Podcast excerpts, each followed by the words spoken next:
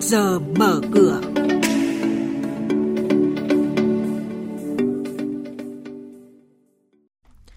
Thưa quý vị, 5 tháng đầu năm nay, FPT đạt lợi nhuận trước thuế là 1.700 tỷ đồng, chuẩn bị sẵn sàng cho sự ra mắt sản phẩm mới uh, cho thị trường chứng khoán phái sinh vào đầu tháng 7 tới đây, cùng nhiều thông tin đáng chú ý khác sẽ được các biên tập viên Hà Nho và Xuân Lan đề cập cụ thể ngay sau đây.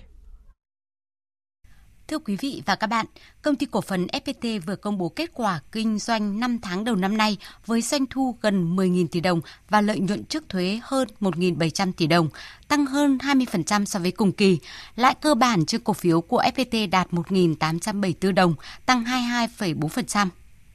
Tỷ suất lợi nhuận tiếp tục được cải thiện, đạt 17,3% so với 17% của 5 tháng đầu năm ngoái.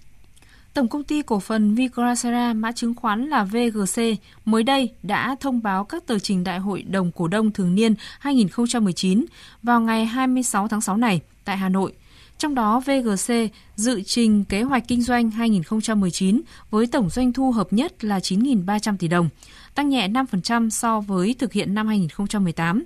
Lợi nhuận trước thuế hợp nhất 950 tỷ đồng, tăng hơn 11% so với thực hiện năm trước – cổ tức dự kiến theo tỷ lệ 10,5%.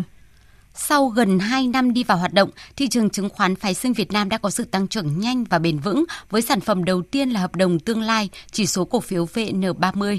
Do đó, ngày 4 tháng 7 tới, công chúng đầu tư sẽ được đón nhận thêm một sản phẩm phái sinh mới là hợp đồng tương lai trái phiếu chính phủ, giúp tăng thêm lựa chọn đầu tư và hứa hẹn là một công cụ phòng ngừa rủi ro hữu hiệu. Là cơ quan vận hành thị trường, Sở Giao dịch Chứng khoán Hà Nội khẳng định các công tác chuẩn bị đã hoàn thiện, sẵn sàng cho việc khai trương sản phẩm hợp đồng tương lai trái phiếu chính phủ vào đầu tháng 7 tới. Ủy ban chứng khoán nhà nước Việt Nam và cơ quan hợp tác quốc tế Nhật Bản JICA vừa tổ chức hội thảo khởi động dự án tăng cường năng lực về nâng cao tính công bằng và minh bạch của thị trường cổ phiếu Việt Nam.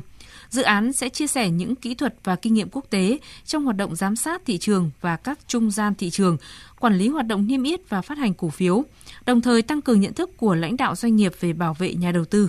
Ông Trần Văn Dũng, Chủ tịch Ủy ban Chứng khoán Nhà nước đánh giá. Dự án này thực chất đã đi vào các cái trọng tâm rất cơ bản và quan trọng của cái chiến lược phát triển thị trường chứng khoán Việt Nam và cái đề án cơ cấu lại thị trường chứng khoán và thị trường bảo hiểm của chính phủ Việt Nam. Do vậy, cho nên tôi hoàn toàn tin tưởng rằng dự án này sẽ góp phần quan trọng vào sự phát triển nhanh và bền vững của thị trường chứng khoán Việt Nam nói riêng và nền kinh tế Việt Nam nói chung trong thời gian tới.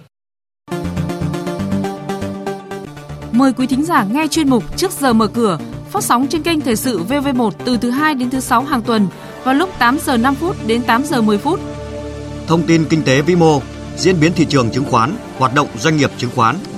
Trao đổi, nhận định của các chuyên gia với góc nhìn chuyên sâu, cơ hội đầu tư trên thị trường chứng khoán được cập nhật nhanh trong Trước giờ mở cửa.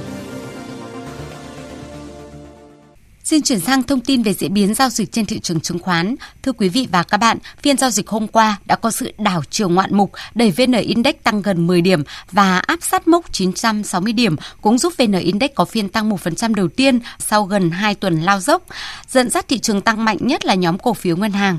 Trong đó cổ phiếu CTG VPB và MBB tăng hơn 3%, VCB TCB, BID, HDB và ACB tăng hơn 2%. Nhóm cổ phiếu lớn nhìn chung tăng đều tốt, như nhóm dầu khí có GAS, PLX và PVS. Ngày giao dịch hôm qua đã tạo nên bất ngờ đáng chú ý vì thị trường không có thêm thông tin hỗ trợ đặc biệt nào.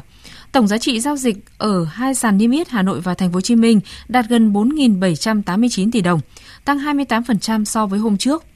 Theo đó, VN Index sẽ mở cửa thị trường sáng nay ở 959,1 điểm, HNX Index khởi động từ 105 điểm, còn Upcom Index làm 55,1 điểm.